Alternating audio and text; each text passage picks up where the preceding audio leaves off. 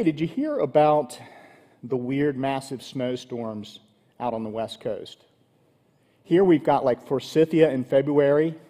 They've got spring snow. Out in California uh, last week, it snowed eight feet in some places. The snow was literally up to the roof lines. It's just crazy, just crazy. I don't know what's going on, but I remember the big snows as a kid. Anybody remember the excitement of that big snow when you're a kid? Like there's two feet, three feet, school's canceled for a week. Man, what do we want to do? We just want to get out there, right? Get out and play in the snow. Did you like to build a snowman, uh, sled ride?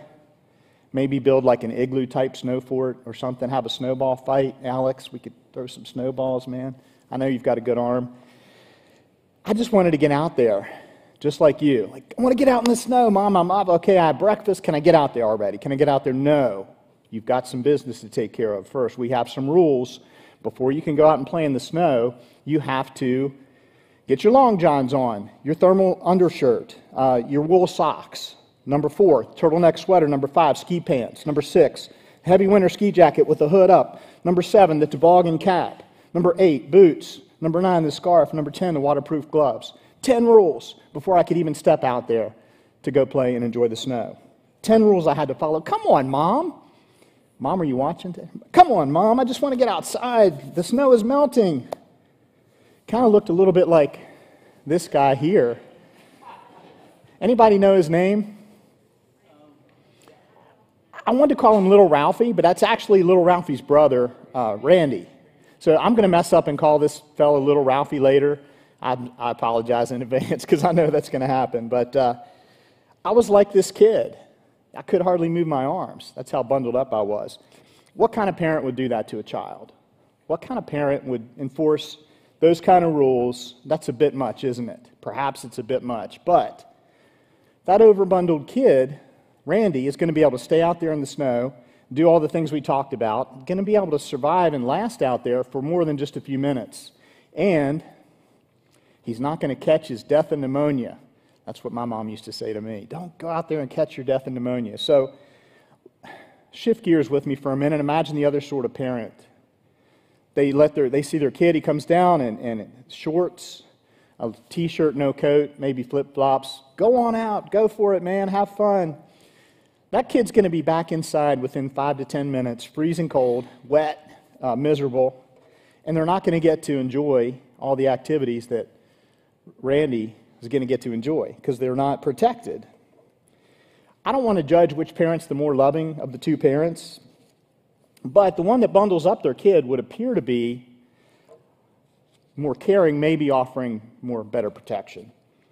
Now, I know rules can be annoying and hard to handle for sure. I'm like the king of not liking rules, but they serve a purpose. And often the purpose of a rule or a set of rules, like my 10 garments I had to wear, has a purpose. And the purpose is often to protect us. I don't enjoy having a ton of rules placed on me. It really freaks me out. It makes me feel anxious. Um, I, get, I feel disrespected when someone's pounding me with rule after rule. And so I was at Kroger yesterday, the U scan, placing my scanning my item, doing following the rules. Before I could put it in the bag, Please place the item in the bagging area before scanning the next item. I do it, and before I can put the next, please place the item in the bagging area before scanning the next item. And I'm like, I like felt anger. I felt anger. I'm like, stop, man, you're pounding me here. Slow down. I'm doing my best. Also, I mean, I'm just a habitual rule breaker. My wife Lisa, who many of you know, will be shaking her head right now and laughing, going, Yeah, he is. Uh, I don't like instruction manuals. I don't like to look at maps. I'm just that intuitive, free-form kind of dude. And I like to live that way, but it gets me in trouble sometimes. I think some of you can relate. I see some heads nodding out there. Hey, so today we're going to be continuing in our relevant series, um, reading through the Bible in a year, Ancient Words, Relevant Truth. And today, uh, Matt Santon, our lead pastor, asked me to lead us through a quick study of the Ten Commandments. So we're going to be in the book of Exodus today. He asked me to develop a message around this scripture from the Old Testament. I think, on the one hand, it was a bit of an ironic choice by Matt, knowing my relationship with rules, but on the other hand, I think he might have known exactly what he was doing. And oh, by the way, If you think Matt is unwise, I'm up here, and I've been working on a sermon all week, and Matt's in the Caribbean on a luxury cruise ship with his wife Stacy, cruising the Caribbean islands. Which one of the two of us is the wiser? I'll let you decide. I'll let you decide. Let me pray for us real quick, and we're going to jump into this scripture and see what we can learn. Father God, as we look into the book of Exodus, into your ancient words and your book of truth, into your word, Lord, refresh what we think, feel, believe, and remember about the Ten Commandments. Open our hearts, Lord. Help us to refresh our position, however we feel about the Ten Commandments. There's something, you have something new for us today, Lord. Just open us up and give us that discernment to see what that is, what you have for us today. Amen. You've already seen one set of rules, my go play in the snow rules from a kid. We're going to be looking at a really famous set of rules, way more famous than that today. We're going to be looking at the Ten Commandments to see what we can learn from them. I will mess up the word commandments a million times, so we're calling it the Big Ten. That's the sermon title for today, and it's called the Big Ten. You thought it was all about Selection Sunday, didn't you, and March Madness? Uh, it's not. It's about the Ten Commandments just to save time and make it a little easier for me to pronounce, we're going to call it the Big Ten for short. We'll be primarily in Exodus uh, chapter 20. That's the second book in your Bible. I invite you to follow along. If you can't, uh, it'll be up on the screen and we'll, uh, we'll figure it out together. So let me take you quickly through the story of the Big Ten. God told his people to assemble near the base of Mount Sinai. He told them to purify themselves because they would be standing near God. They were going to be on holy ground. You need to purify yourself for three days. He told them to listen for a long blast from a trumpet coming from the mountain. All of this he spoke to them through Moses. Next, he proceeded to make the mountain shake and rumble, and smoke to pour out of it, and the mountain to actually start spewing fire. Then God descended down. They could see. Remember, they've, they've already followed him through getting out of Egypt. They know what God's presence looks like. He descends onto the top of Mount Sinai. The Israelites hear the trumpet blast. Then God spoke to them directly in his booming, loud voice, spoke to them the Ten Commandments. My parents had one of these in the hallway uh, of our house growing up about the time that I was uh, Randy's size. And I would look at this in the hallway and stare at this odd language with the thou shalt nots and the graven image.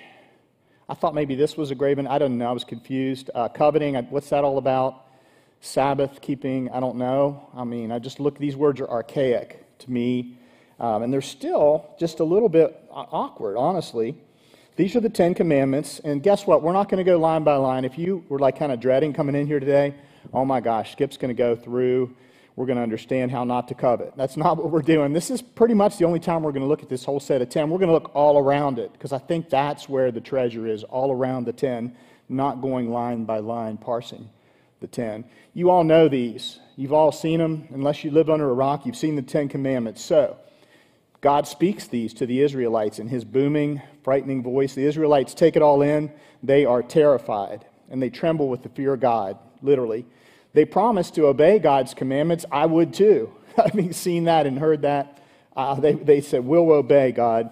And they pleaded to Moses to deal with them for God so that they never had to hear or see him directly ever again. This is in Exodus uh, 20, verse 8, beginning in verse 18, and it says, When the people saw the thunder and lightning and heard the trumpet and saw the mountain in smoke, they trembled with fear.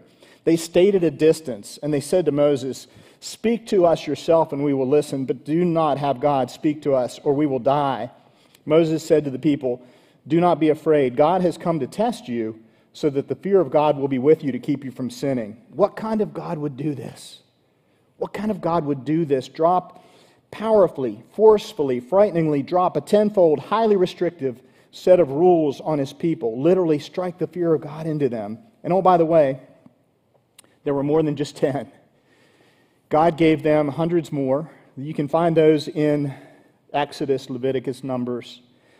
Later, the Jewish religious leaders, the authorities of the Jewish church, added hundreds more. By the time Jesus hit the ground, centuries later, by the time Jesus arrived, there were 613 rules in total that they all had to live by, and the Jewish church The Jewish church called those the law. As you're sitting there today staring at the Big Ten, let me check in with you this morning. Just the question is this What do we do with the Big Ten? What do we do with this set of rules? What do we do with it today? Some of you really dislike the Ten Commandments. It seems old and outdated. We've already gotten a little feel for that, I think. Do we just put it aside, such antiquated and irrelevant things as animal sacrifice and smoting? Do we put it aside? Do we dismiss the Big Ten? Others are confused by the Big Ten. How does it fit with the new covenant that Jesus brought to us? I've heard what Jesus, I've read it. It seems like Jesus made this obsolete with what he said later. Didn't Jesus render the Big Ten obsolete? And so, if that's true, do we disregard the Big Ten? Do we dismiss it? Do we disregard it? One more possibility, still others, you stare at the Big Ten and instantly you feel burdened and ashamed. Ah, how will I ever keep up with these? I've already broken all, all or most of them, and I do it again and again. How will I ever comply with this set of rules? Does the Big Ten exist to make me feel guilty? If so, I really dislike it. Do we dismiss it? Do we dislike it? Do we disregard it? We're going to figure that out. Come along with me. I've asked all of these same questions in different points of my life. In my walk with the Lord and my study of the Bible, I have felt all three of those, sometimes all at once, honestly. We're going to figure that out. We're going to sort it out. The Big Ten doesn't have to be a stumbling block for you or me. It doesn't have to be. We're going to make sense of it. Will you come along with me for the next 20 minutes? There's something new for you, I promise. There's something new, something to encourage you, and something to give you hope. But we study the Big Ten. Here's the tension. We study it, and it feels burdensome. It feels antiquated, like too many layers of winter clothing. It's restrictive. And so it begs the question is the Big Ten even still relevant today? That's what we're going to dig into. Let me give you the bottom line right up front, because I know where's he going with this? You're a little curious. The bottom line right up front the Big Ten doesn't punish, it protects. The Big Ten doesn't punish us, it protects us. That one's not on your fill in the blanks page in your notes, but I encourage you to jot that down because that's kind of the takeaway where we're going to land.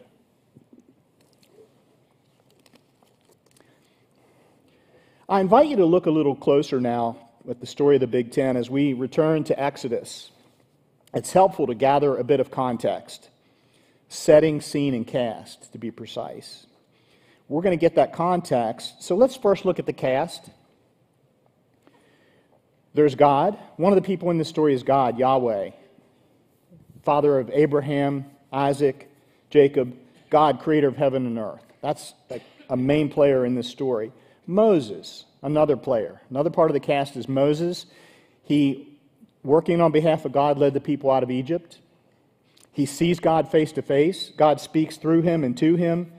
Moses is a prophet. He's also a scribe, a historian, a mountain climber, a leader, and a songwriter. The Israelites, third part of the cast, players in this story, the Israelites, they're newly freed slaves. We sang about it. They were delivered out of Egypt, but they had no Bible, no Jesus, they're not professional campers. Uh, we see throughout the Old Testament they grumble a lot. And uh, they're kind of pretty tired at this point. Let's get into the setting. That brings us to the setting. So, where are we? What's going on? We're in the desert region of the Sinai Peninsula. It's today, part of modern day Egypt, but at that time they had just fled. It's across the border from Egypt. They're about 220 miles directly south of Jerusalem. That's about the distance from here to Cleveland for comparison. If they look behind them to the south, they see Mount Sinai standing rising about one and a half times as tall as our Spruce Knob here in West Virginia, a tall mountain. This arid, mountainous land is not very desirable. It's hot, hilly, not a lot of water here. Only about 600,000 people live there today. The Israelites have just freed, they've just fled from Egypt. They're free from 400 years of captivity and slavery under Pharaoh. Think, think in terms of hard labor, making bricks, moving heavy stuff in the hot heat, uh, in the sand, in a culture immersed with many gods. In that culture in Egypt, there were idols and gods everywhere, and even some humans like Pharaoh were considered gods. So they were in a multi theistic culture. our God didn't like that. You hear about that a lot. Uh, they must be feeling tired and weary. Hey, God, thank you for getting us out of Egypt. That was awful, but now look where we are. We're in a desert, no food, no water. What are we doing here? They have to be frustrated, confused, maybe a little bit weary, a little bit skeptical. I would be.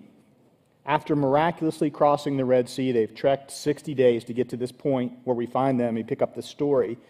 I said it's hot and dry. And the Israelites are no small tribe, not by any means. Until I studied this, I thought maybe like 150 people. It's way more than that. There's, there's debate about the actual number of the people, but it's a lot more than 150. So they have a lot of mouths to feed, a lot of people to find water for. And how many of you are leaders or managers or organizers, have you ever tried to get a big group to get organized, focused, and move in, in, in a direction? It ain't easy, is it? It's really hard. I want to take you back to the very first verse in our chapter where, again, we're in Exodus 20. Let's look at verses 1 and 2 because I think it's revealing. And Aaron will put that up on screen for us. It says in, in, Exodus 20, beginning in verse 1 And God spoke all these words I am the Lord your God who brought you out of Egypt, out of the land of slavery. And if we were to hop back to Exodus 3, we could see a similar, a similar tone from, from God. The Lord said, I have indeed seen the misery of my people in Egypt. I've heard them crying out because of their slave drivers, and I'm concerned about their suffering. So the Big Ten shows us God's heart, doesn't it? This chapter of Exodus begins to show us God's heart, and that's on your fill in the blank notes page. If you picked one of those up, that's number four. Go ahead and fill that in. So we get our first glimpse of God's heart. He loved them enough to rescue them, bring them out of Egypt. Plus, God had a plan for the Israelites. They didn't know what He had in store. Crystal talked about that when she was up here earlier. We often don't know what's coming. But He didn't just pluck them out of slavery in Egypt to drop them in the desert to suffer. He had a plan to give them the best land around, the land of milk and honey. It was called Canaan, and it's about 220 miles north. They just had to get there. They had to get there. That was going to be way, way better than where they were in the Sinai desert. So, in much the same way, Little Randy needed protection to be able to go out and play in the snow. The Israelites needed protection to make that desert journey 220 miles north to get to the promised land. It wasn't going to be easy, it was going to be very challenging. They needed a guide for that journey, and God gave them a survival guide. We call it the Big Ten. It would help them live and function and survive as they made their way north to, to Canaan. Now, as, when they were slaves in Egypt, they had masters who told them what to do, when to get up, when to work, when to take a break, when to eat, when to go to the bathroom. They don't have that anymore. So they needed guidance. They no longer had someone, they had freedom, no longer someone telling them what to do every minute of the day. God gave the Big Ten to the Israelites to protect them. And that's another blank you can fill in on your sheet. Number three, in fact. If you dislike the Big Ten, if, when you answered one of those three questions, if your heart was like, yeah, I dislike this a lot, maybe you begin to feel that there's something here that God had something for the Israelites and that shifts your opinion a little bit, maybe. Let me try to move your opinion meter uh, just a little more with another basic fact. The Big Ten is a conditional covenant, it's a set of rules or an oath. Any attorneys in the room, Herlihy, Hoover, I'm treading way out of my lane here, talking about a conditional covenant. So you real, hold me accountable and, and keep me uh, correct here. But in the legal definition, an oath is a contract or an agreement with language that sets forth conditions and outcomes. Conditions and outcomes. Essentially, it contains a specified set of rules and it promises a set of rewards if those rules are followed. Well, we've looked at the rules, haven't we? And we all know them. That's the Big Ten. Thou shalt, thou shalt, don't covet. You know, we, we know that. Let's look at the rewards. Let's zoom in on the rewards that came with this covenant. Here's what God promised the Israelites I will be your God. You will be my treasured possession. I will pour out my favor upon you. You will be set apart, a shining example to all the other nations. I will give you their lands, a land of milk and honey. And that sounds pretty good to me. Most favored nation status, good land. I've got a God now. Um, I'm God's treasured possession, and we still are today. Don't just take my word for it about those rewards. Don't take my word for it, it's too important. Let's go to Exodus chapter 19. We're going to back up one chapter, and beginning in verse 5, verses 5 and 6, it says this Now, if you obey me fully and keep my covenant, then out of all the nations you will be my treasured possession. Although the whole earth is mine, you will be for me a kingdom of priests and a holy nation. These are the words you were to speak to the Israelites. I'll tell you, in my Bible reading and study over the years, I have tended to focus way too heavily on the rules, and I never gave enough credence, enough weight to the rewards. These God breathed rewards are found throughout all five of the first five books of the Bible. They're right there. So when we consider the rewards attached to the rules, there's more to like, perhaps less to dislike about the Big Ten. From the rewards perspective, we get an expanded view of God's heart, and we get another glimpse at his love for his people. I want to pivot here. We've been talking to the dislikers. I want to talk to the disregarders for a minute. So you're like, I don't care if I like it or dislike it. I just, logically, I want to disregard it because I don't think it's relevant anymore. I don't like the language, and didn't Jesus make it irrelevant? So when I sat down to prepare this message, I wrestled with this. I honestly did. And I was prepared to stand up here today and recommend to y'all that we disregard the Big Ten because of Jesus. I was ready to do that, all in on that, and I, I looked further and I realized that I had some gaps in that thinking. And so I wanted to get clarity on this. I was ready to disregard because, for me, it's an impossible setup. 613 rules. I can't follow one rule, much less 613.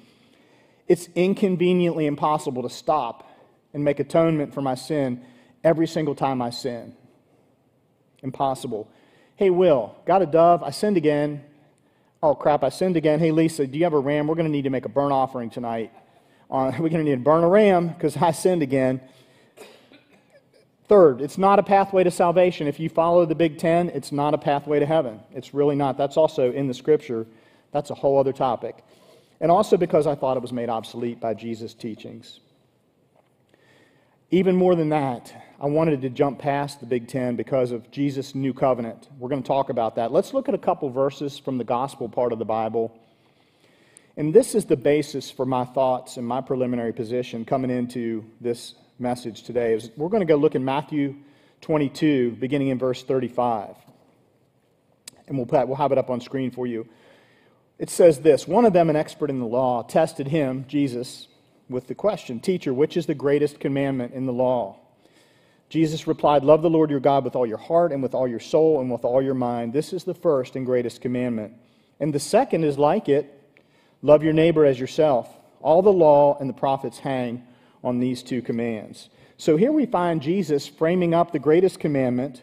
Was he dissing the Big Ten with this? Was he holding up this up and, and making it above the Big Ten? Is it Jesus' two part greatest commandment or, or Moses' Big Ten? At this point, I'm still pretty unsure. I'm still uncertain. So I, I did try to get some clarity on this issue. I sat down and studied it, and I did what's shown on the screen here. I did a matching exercise. On the one page, I, took, I wrote the Big Ten, the Old, the old Covenant, the, the Great Commandments, great, the Ten Commandments. I told you I'd mess that up. I'm sticking with the Big Ten. Over here, Jesus' greatest commandment, parts 1A and 1B. And then I said, how do they line up? Are they similar? Is there any, any matching? What you find is that the, the first four align with Jesus' greatest commandment, part 1A, love God. And the second six match to part 1b love your neighbor, love people. So they align beautifully. It's a great exercise to do. I encourage you to do it. It's really rich and rewarding to, to do that. And if there's any school teachers in the room, you know we love a good matching worksheet, right? We love a good matching exercise. So we're getting there. We're beginning to answer some of these questions as we wrestle through this. Let's dig a little deeper looking further, if Jesus had intended to disregard or perhaps dismiss the Big Ten, why would he have featured it in his most famous sermon, the Sermon on the Mount?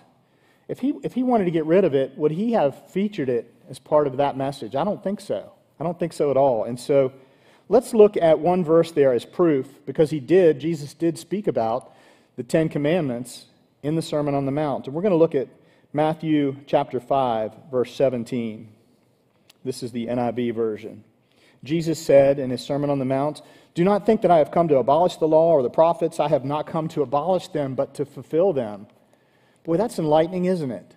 That changed my position. That pretty much clinched it for me. When I saw that, I was like, Jesus was not teaching me to look away from the Big Ten.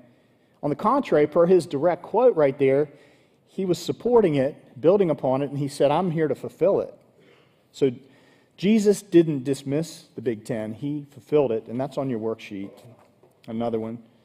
Number five, Jesus didn't dismiss the Big Ten, he fulfilled it. If you still need a little more evidence, maybe a little more convincing, here are a couple more very solid, important evidence from the Bible that we cannot disregard and just set, set aside or dismiss the Big Ten. Number one, these commandments, the Big Ten, are found not only in Exodus, but also in Leviticus and Deuteronomy throughout the Old Testament. Nine of the Big Ten from the Old Testament appear in the New Testament. Nine of the ten.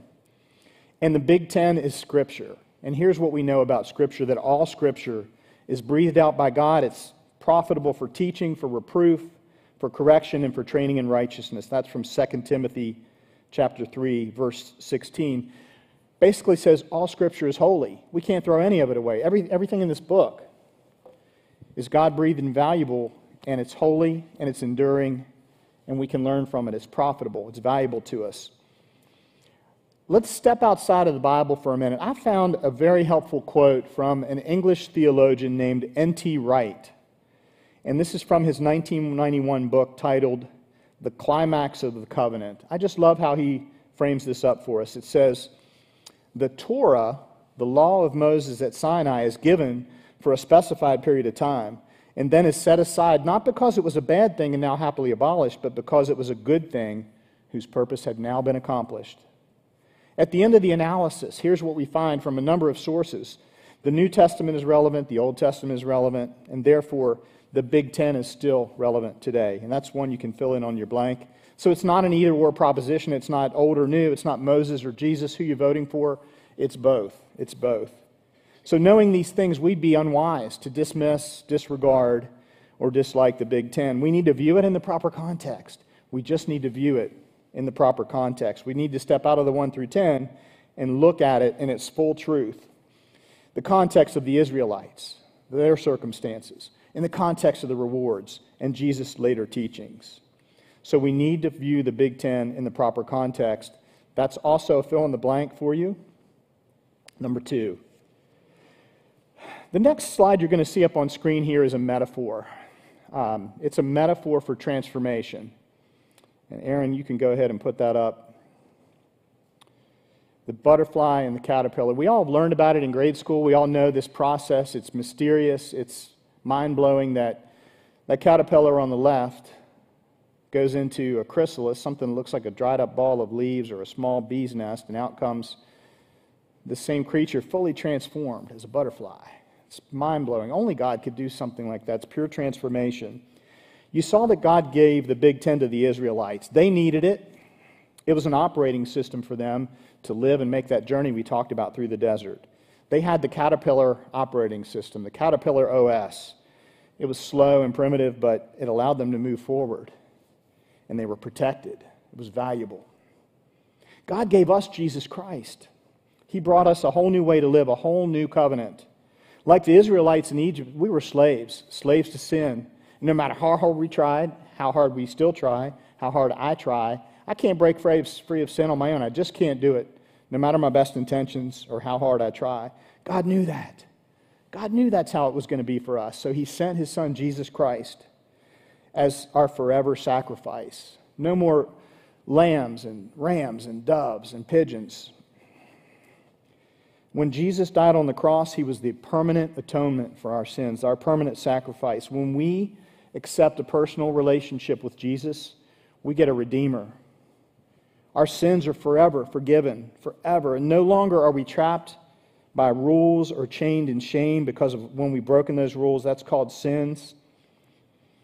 And this covenant Jesus brought us is a covenant of grace. Grace. We get what we didn't deserve. It's like the butterfly emerging from the chrysalis, it's purely a transformation purely a transformation. God didn't get rid of the caterpillar and kill them all off and replace them with butterfly. He lets that transition happen. That transformation goes from caterpillar to butterfly. God let the transformation happen from Big Ten to the covenant of grace that Jesus brought us with, with the great commandment and his teachings. Do you want to live under the law of the caterpillar, or do you want to live under the covenant of grace? I like butterflies way more than caterpillars. But I realize I can't have the beautiful butterfly, the majestic monarch, without the creepy, crawly caterpillar. Paul framed it up. I think Paul punctuates this and, and finalizes it for us, and we look in Romans 6, verse 14. Romans 6, verse 14. I want to I want to read it from the Bible. Hear me on this, if you hear nothing else. For sin shall no longer be your master, because you are not under the law, but you are under grace. Who brought us that grace? Jesus Christ. It's available to every one of us that believe in him. Wow. What kind of God would do this? What kind of God would do this? What kind of parent, what kind of father would do this? A very loving one. A very powerful and loving one would do this for us. The last fill in the blank, we can live in the freedom Jesus gave us when he brought the new covenant of grace. That's number six. I want to sum us all up and get you out of here so you can Go take a nap. Change the clock stays rough. I know how you're feeling. Uh, as, you, as you bear with me for one more minute, I want you to think about the seatbelt in your car. Just take a second, close your eyes, see it. Okay, most Americans today, we wear a seatbelt willingly without much thought. It's automatic. We reach, we click, and we go. It's a rule. We are required by law to wear a seatbelt whenever we travel in a car, not just us, but our passengers. It's also not just a rule, but it's protection for our good. The reward of that protection is that we have a much better chance of surviving if we're in a car crash when we wear that seatbelt, that protection. The winter coat and the 10 layers of clothing for little Randy, it was a rule, but the reward allowed him to remain out in the cold and enjoy playing in the snow. The rules protected him. Your seatbelt protects you. What if every time we click our seatbelt this week, we reframe the rules and we thank God for his protection? Every time we click our seatbelt, we remember this, this week, I'm going to do it. I invite you to do it with me. Every time you click it, remember how much God loves us and protects us. And just say a, th- a quick thank you, Jesus, when you click that seatbelt in. Remember this if you remember nothing else. We're going to go back to the bottom line up front. The Big Ten doesn't punish us, it protects us. Let me pray for us, and we'll, we'll head out of here. We're going to fly out of here like butterflies today. Let me pray you out. Father God, you free the Israelites, and you free us through your Son, Jesus Christ. Thank you for giving us a Savior and a Redeemer in Jesus. Thank you for the Big Ten and all the wisdom and instruction you give us through your word, both the Old Testament and the New. Thank you for snow days. Thank you for butterflies, caterpillars, and seatbelts. We praise you for the wonder of your creation in the mighty, majestic name of your Son, Jesus Christ, our Savior and King. We pray, Amen and Amen.